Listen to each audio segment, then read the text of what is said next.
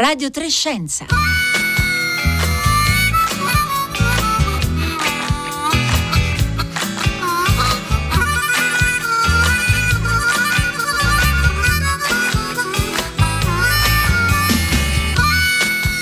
Lunedì 6 dicembre, buongiorno, buongiorno da Paolo Conte e da tutto lo staff di Radio Trescenza, Francesca Boninconti, Marco Motta, Marco Pompi, Fabio Zampa.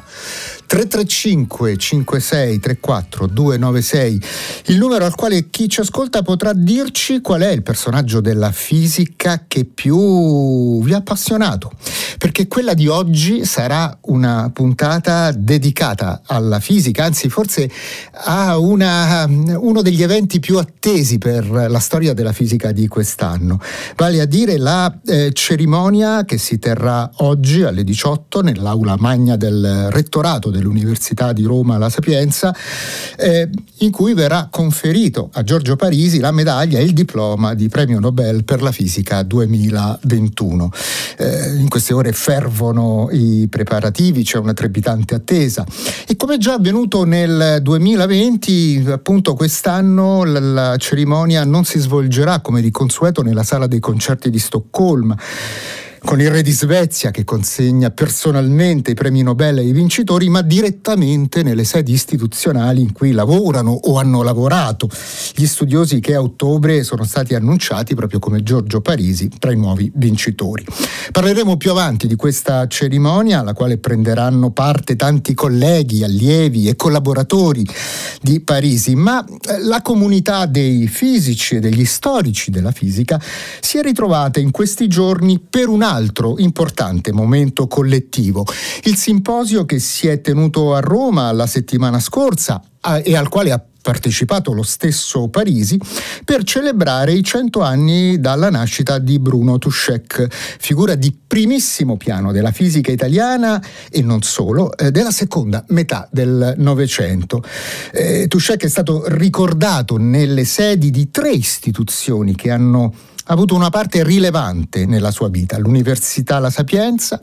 i laboratori nazionali di Frascati dell'INFN, l'Istituto Nazionale di Fisica Nucleare e l'Accademia Nazionale dei Lincei. E tra le relatrici al simposio c'era anche Luisa Bonolis, storica della scienza al Max eh, Planck Institute di Berlino, ora collegata con noi al telefono. Buongiorno. Buongiorno, eccomi qui. Grazie di essere con noi Luisa Bonolis. Allora, molte delle relazioni che si sono tenute al simposio hanno riguardato il passato, il presente, ma anche il futuro degli acceleratori di particelle. E l'idea di produrre fasci di ioni o particelle subatomiche cariche e farle collidere poi tra di loro non nasce con Bruno Tuschek, ma negli anni 30. Allora, qual è stato il grande contributo che ha dato il fisico austriaco a questo settore di ricerca? Ma in verità, eh, poi come forse avremo modo di vedere, esiste un interessante collegamento tra Giorgio Parisi, il nostro Nobel di quest'anno, e, e appunto Bruno Tuschek. Eh, comunque, eh, diciamo nella prima parte del secolo si utilizzavano per fare studi sulla materia eh, sorgenti e particelle che venivano dalle sorgenti radioattive. Poi iniziarono, eh, si iniziò a capire appunto che accelerando le, le, particelle artificialmente si sarebbero ottenute energie più alte, quindi nacquero gli acceleratori ad alta tensione e poi gli acceleratori circolari, il ciclotrone che fu impiegato anche per scopi medici e in particolare il betatrone. Il betatrone è proprio collegato con Bruno Tuschek perché durante la guerra Bruno Tuschek, che era molto giovane ed era sfuggito alla sua città natale a causa delle leggi razziali che lo avevano espulso dall'Università di Vienna, si trovò coinvolto in un progetto eh, per la costruzione di un vedatrone eh, che era stato fatto dall'ingegnere norvegese Rolf Widerøe e quindi questo coinvolgimento lo portò a diventare un esperto di macchine acceleratrici in un momento in cui eh, eh, era, era, veramente molto raro avere questo tipo di, di competenze. Il betatrone ehm, di, di, di Videro attirò molto l'attenzione dell'alto comando tedesco, in particolare della Luftwaffe, perché in un betatrone vengono accelerati elettroni che sono a loro volta capaci di, eh, diciamo, di venire deflessi su un bersaglio e produrre raggi di X di alta energia. Quindi quello che sembrava essere il raggio della morte per la Luftwaffe, che quindi sperava di utilizzarlo per produrre appunto questo raggio della morte e usarlo contro il nemico durante le battaglie aeree. Tusce che eh, venne coinvolto in questo progetto. Subito dopo la guerra, dopo varie vicissitudini che ora non abbiamo modo di raccontare, ehm, eh, si recò a Glasgow dove imparò anche a conoscere bene il sincrotrone, una nuova macchina di,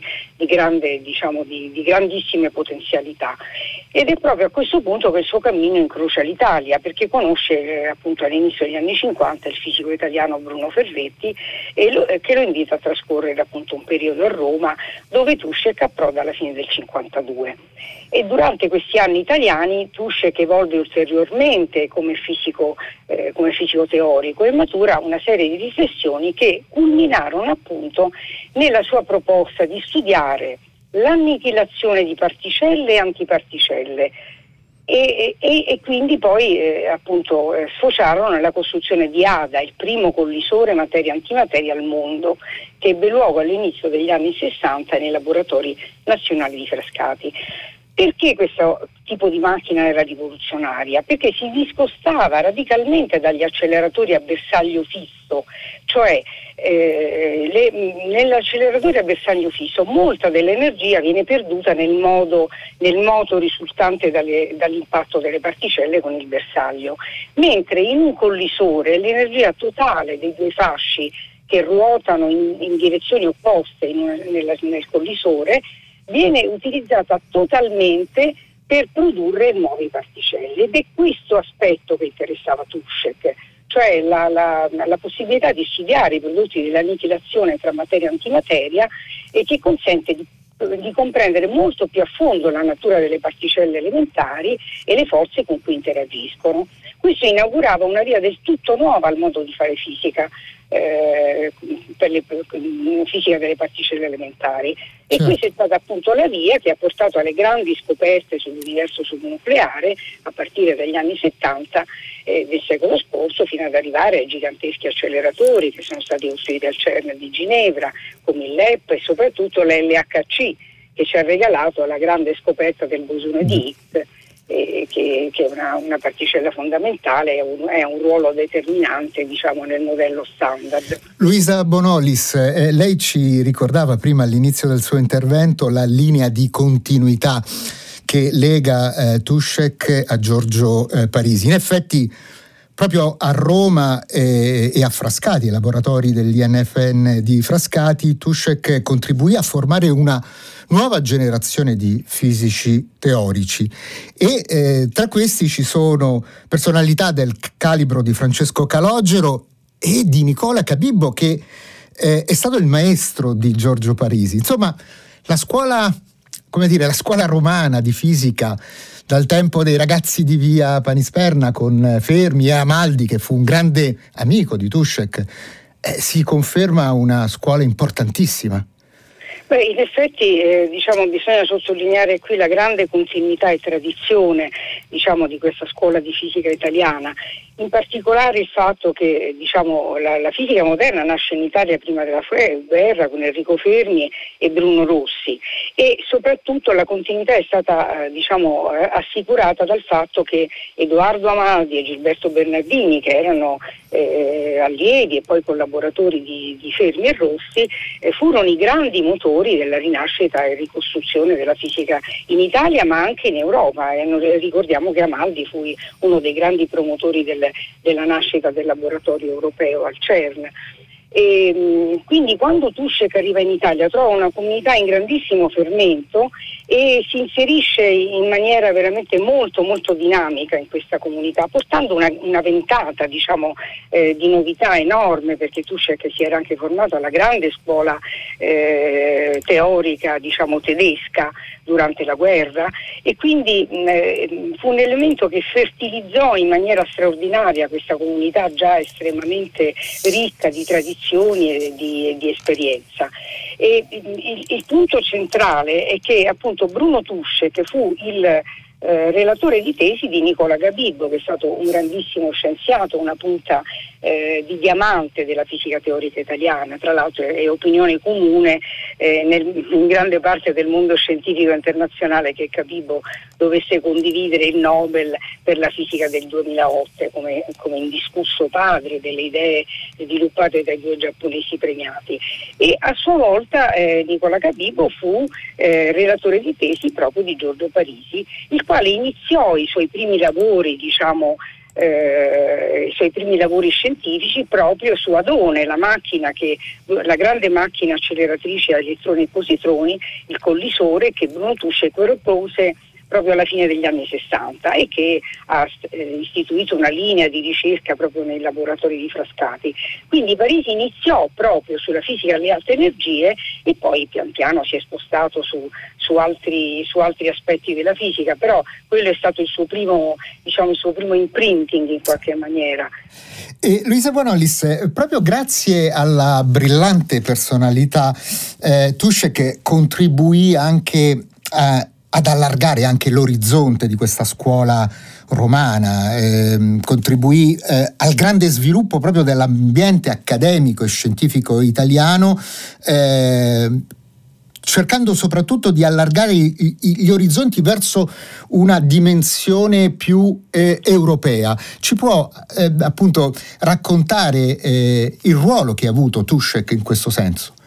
Beh, come citavo prima, appunto, diciamo, la, la, ricaduta e lo sviluppo, il grande sviluppo dei collisori eh, poi ha avuto, ha avuto anche un, un, un, culmine appunto, nelle macchine, le grandi macchine, eh, nei grandi collisori del CERN di Ginevra. Però in particolare vorrei ricordare che eh, una tappa importante di questo percorso è rappresentata dalla scoperta delle particelle WZ0, i mediatori dell'interazione elettrodebole,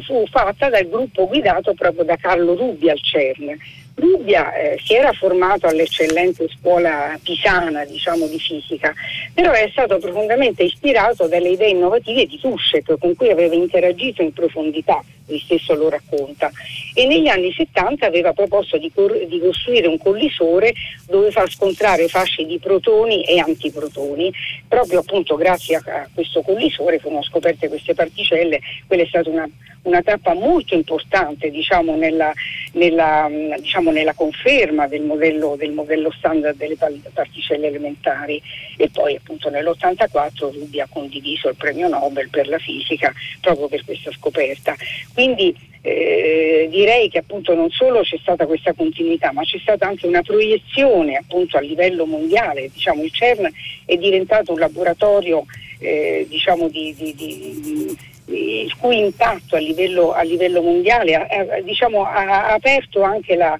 la grande collaborazione internazionale, soprattutto all'inizio degli anni 50 ricordo che addirittura i fisici russi erano, erano invitati e quindi iniziò un po' il, il disgelo proprio su questo terreno diciamo, del CERN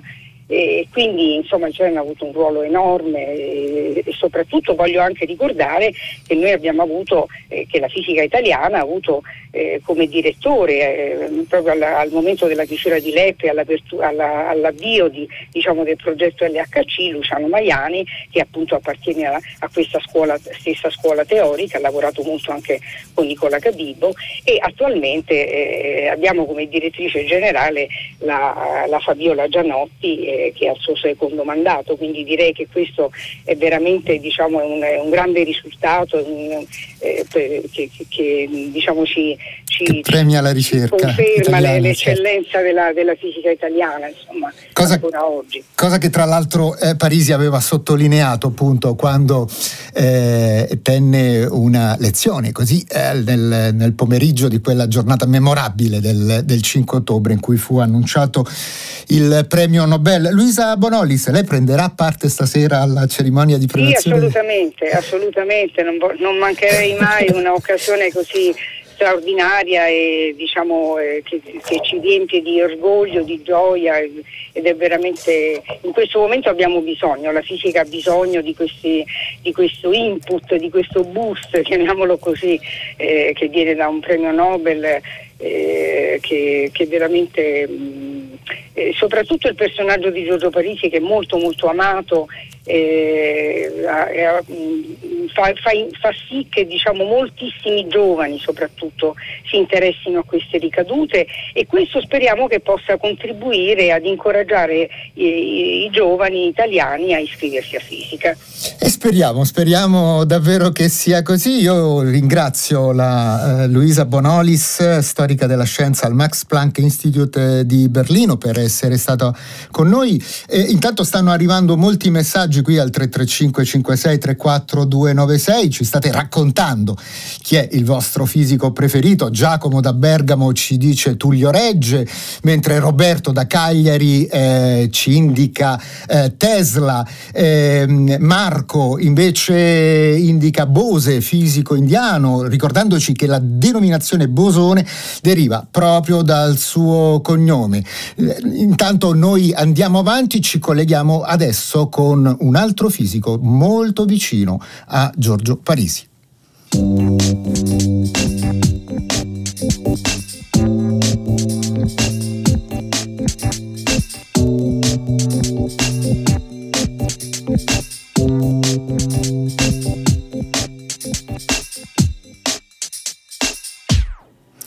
Buongiorno Federico Ricci Terzenghi, buongiorno.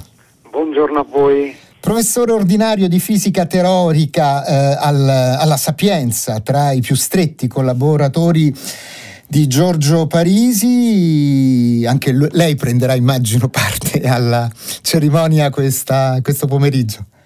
perderei per nulla al mondo, è il caso di dire, diciamo, lo aspettavamo da una vita e finalmente è arrivato. E poi, e poi, in effetti è davvero particolare questa premiazione come fu quella dell'anno scorso per altri premi Nobel che non andarono ovviamente all'Italia perché appunto per la prima volta eh, si può stare vicini al proprio maestro, al proprio Nobel, eh, stando nella stessa città in cui lui ha lavorato. Sì, infatti devo dire che questa premiazione a distanza ha dei pro e dei contro, ovviamente tutti speravamo di andare a Stoccolma e vestirci eleganti nella sala dei concerti per poter assistere a questo evento, però devo dire che farlo a Roma dove Giorgio ha sempre lavorato e dove ha veramente un affetto intorno a lui incredibile è una cosa che avendo fatto la premiazione a Stoccolma non sarebbe stato possibile mm-hmm. perché ovviamente il numero di persone che potevano vedere lì era molto limitato quindi pro e contro devo dire che la, il calore la partecipazione che ci sarà oggi in Aula Magna in Sapienza secondo me non è confrontabile neanche lontanamente con la cerimonia che si sarebbe dovuta svolgere a Stoccolma con un numero ben limitato di, eh, di partecipanti quindi da questo punto di vista cogliamo l'occasione della, della, della, pandemia che ci obbliga a fare questa, eh, questa, cerimonia a distanza per godere ancora di più del grande affetto che Giorgio è riuscito a creare nella sua vita intorno a sé. E in effetti noi ci eh, ricordiamo bene gli applausi, i cori da stadio, gli striscioni per eh, per il Nobel a Parisi, praticamente gli studenti hanno accolto il docente romano come una rock star. Ecco però eh, Federico Ricci Terzenghi, lei ha appena lasciato un'aula dove ha tenuto appunto, sta tenendo il suo corso di fisica teorica. Che cosa ha raccontato agli studenti? che la eh, stavano sarà ascoltando. Un, eh, come al solito il, il, destino che fa queste cose, ma oggi ho incominciato a raccontare il metodo delle repliche che è proprio dire, il metodo con cui Giorgio Parisi ha risolto eh, questo problema che era aperto da anni, non si riusciva a risolvere con con un, con un, lampo di genio alla fine degli anni 70 del secolo scorso, quindi è stato incredibile poter finire la, la lezione che ovviamente eh, non sono riuscito in due ore a raccontargli tutto dicendo e la prossima volta vi racconterò un po' più in dettaglio quello per cui oggi Giorgio Parisi, eh, per cui oggi Giorgio Parisi prende il Nobel per la fisica 2021 che chiaramente è una cosa che non capita sempre di dire eh, e che riempie però di emozione eh, gli stessi studenti perché si rendono conto di, di vivere un momento storico, di star crescendo eh, dire, intellettualmente in un posto, posso dirlo, unico al mondo, eh, perché Giorgio Parisi ce l'abbiamo solo noi, quindi sebbene i dipartimenti, le facoltà di fisica importanti al mondo siano tantissime, il, il, Dipartimento di Fisica dove c'è Giorgio Parisi è uno solo e è quello di Roma La Sapienza e di questo è inutile dire che, che proviamo un grande orgoglio e, e, quindi poter far capire agli studenti che, che, hanno la fortuna di studiare in un luogo come questo è, beh, insomma, è una cosa che veramente impagabile. Davvero impagabile. Ecco, lei ci ricordava appunto eh, l'ambito di ricerca che è stato premiato. Mm, possiamo ricordarlo nuovamente, anche se ovviamente eh, noi rinviamo alla nostra puntata del 6 ottobre, quella che tenemmo appunto il giorno dopo l'assegnazione del premio Nobel, in cui abbiamo un po' approfondito eh, la, la, la, notizia. Però ecco, Federico Ricci Terzenghi, ricordiamo qual è l'ambito di ricerca, davvero tra l'altro molto complesso, al quale si è eh, dedicato Giorgio Parisi e per il quale ha vinto il premio Nobel. Sì, allora diciamo eh, Giorgio in realtà nel, nel, appunto, alla fine degli anni 70 del secolo scorso ha voluto risolvere questo problema eh, cosiddetto dei, dei, vetri di spin, ehm, che era un problema in cui fondamentalmente eh, bisogna eh, capire come si organizza un sistema in cui tante variabili interagiscono tra di loro in un modo frustrato, per cui non c'è un'unica semplice configurazione in cui tutte le variabili sono contente. Ci sono tantissime configurazioni che sono più o meno dello stesso livello di soddisfazione, ok? Tanto per fare un esempio, immaginate di voler ordinare dei cubi dentro una scatola, c'è solo ovviamente un unico modo per metterli, impilare i cubi in maniera ordinata senza lasciare nessuno spazio tra di loro. E quindi c'è un'unica configurazione ordinata. Ma invece immaginate di voler eh, diciamo, inserire delle sfere, magari anche di raggio un po' diverso, dentro una scatola. Chiaramente il numero di configurazioni in cui noi possiamo inserire queste sfere nella scatola è enorme e quindi un tipico sistema complesso va visto come un sistema in cui non c'è un solo, una sola configurazione eh, importante, ma ce ne sono molte, ok? E quindi serve in qualche maniera una, degli strumenti, una teoria nuova, che è quella proprio che ha inventato Giorgio, riuscire a trattare questo sistema molto più complesso, complesso perché dotato di molte, molte più configurazioni che sono tutte tra di loro quasi equivalenti e tutte abbastanza buone. E allora non posso avere dire, una descrizione semplicistica, quella dei cubi, ma devo avere una descrizione molto più complessa, quella che mi permette di tirar fuori da queste tante diverse ma quasi equivalenti configurazioni di sfere è un comportamento medio, ok? E questo uh-huh. è mhm. stato proprio l'intuito di Giorgio che è riuscito in qualche modo a estendere i metodi che esistevano nel, fino a quel momento a questi sistemi che prima non si sapevano proprio trattare. E quindi la sua è stata non solo una scoperta per risolvere quello specifico problema dei vetri di spin, che in qualche maniera ha ispirato la sua soluzione, ma poi questa soluzione, queste tecniche per affrontare e capire meglio sistemi che hanno molte, molte configurazioni quasi equivalenti ehm, da, diciamo, importanti, è stato applicato a ambiti molto diversi, appunto eh, come impacchettare le sfere dentro lo spazio più piccolo possibile, ma anche come risolvere problemi di ottimizzazione o come capire il comportamento di sistemi ecologici in cui eh, gli agenti in interazione eh, sono in competizione tra di loro e la stessa cosa può succedere per sistemi finanziari. Quindi il numero di applicazioni è enorme perché i sistemi sia in natura ma sia nella nostra società in cui le variabili in gioco sono tante, sono in, in contrasto, sono in, in, lotta tra di loro e quindi non esiste un'unica configurazione che soddisfa tutti, e il numero di questi problemi è grandissimo e fino ad oggi in realtà abbiamo applicato queste tecniche di Giorgio solo a un numero ristretto di questi problemi, ovviamente perché sono tecniche complicate che non tutti dominano. Quindi c'è ancora molto da fare e, e, e penso che eh, dire, questa eh, invenzione, perché è una vera e propria invenzione di Giorgio Parisi, che ormai ha quasi 50 anni, prenderà ancora più piede in tutte le discipline scientifiche. Ecco, per eh, lei, Federico Ricci Terzenghi, e per molti dei collaboratori di Parisi, questi due mesi dall'annuncio del Nobel hanno rappresentato un momento importante proprio per far conoscere no? al grande pubblico questi ampi ambiti di ricerca e di applicazione che hanno appunto valso il Nobel a Giorgio Parisi. Ecco, eh, sono temi obiettivamente molto difficili da comunicare. Allora, come avete proceduto e su quali linee state procedendo? Allora, ovviamente c'è diversi livelli di comunicazione, perché da un lato, appunto, rilasciando interviste, cercando di spiegare al grande pubblico eh, il contributo di Giorgio, dobbiamo fare queste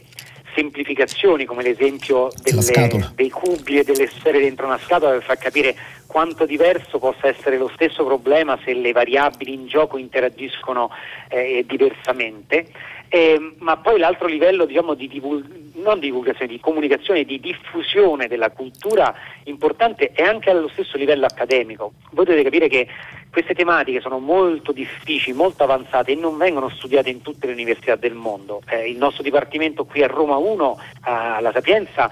è uno dei pochi posti al mondo dove queste materie vengono insegnate nella laurea magistrale a volte in altre università del mondo vengono insegnate durante il dottorato di ricerca, in altri posti non vengono insegnate per niente, perché ovviamente eh, sono materie molto avanzate e servono dei docenti che siano preparati e onestamente diciamo, se, non è, se, non se, non se ne sente la necessità diciamo, studiare argomenti così avanzati non tutti lo fanno. Allora la nostra speranza, e ci stiamo muovendo in questo senso, è anche quello che con il Nobel a Giorgio questi argomenti diventano degli argomenti di studio molto più comuni a tutte le università al mondo, perché noi riteniamo che siano eh, delle tecniche importanti per affrontare molti altri problemi che fino ad oggi non abbiamo avuto la possibilità di fare. E quindi per esempio in questo senso stiamo preparando un libro eh, coinvolgendo più di 100 dei migliori scienziati nel nostro, nella nostra comunità scientifica eh, in tutto il mondo per far capire le tante applicazioni e sviluppi che ha avuto la teoria di Giorgio Parisi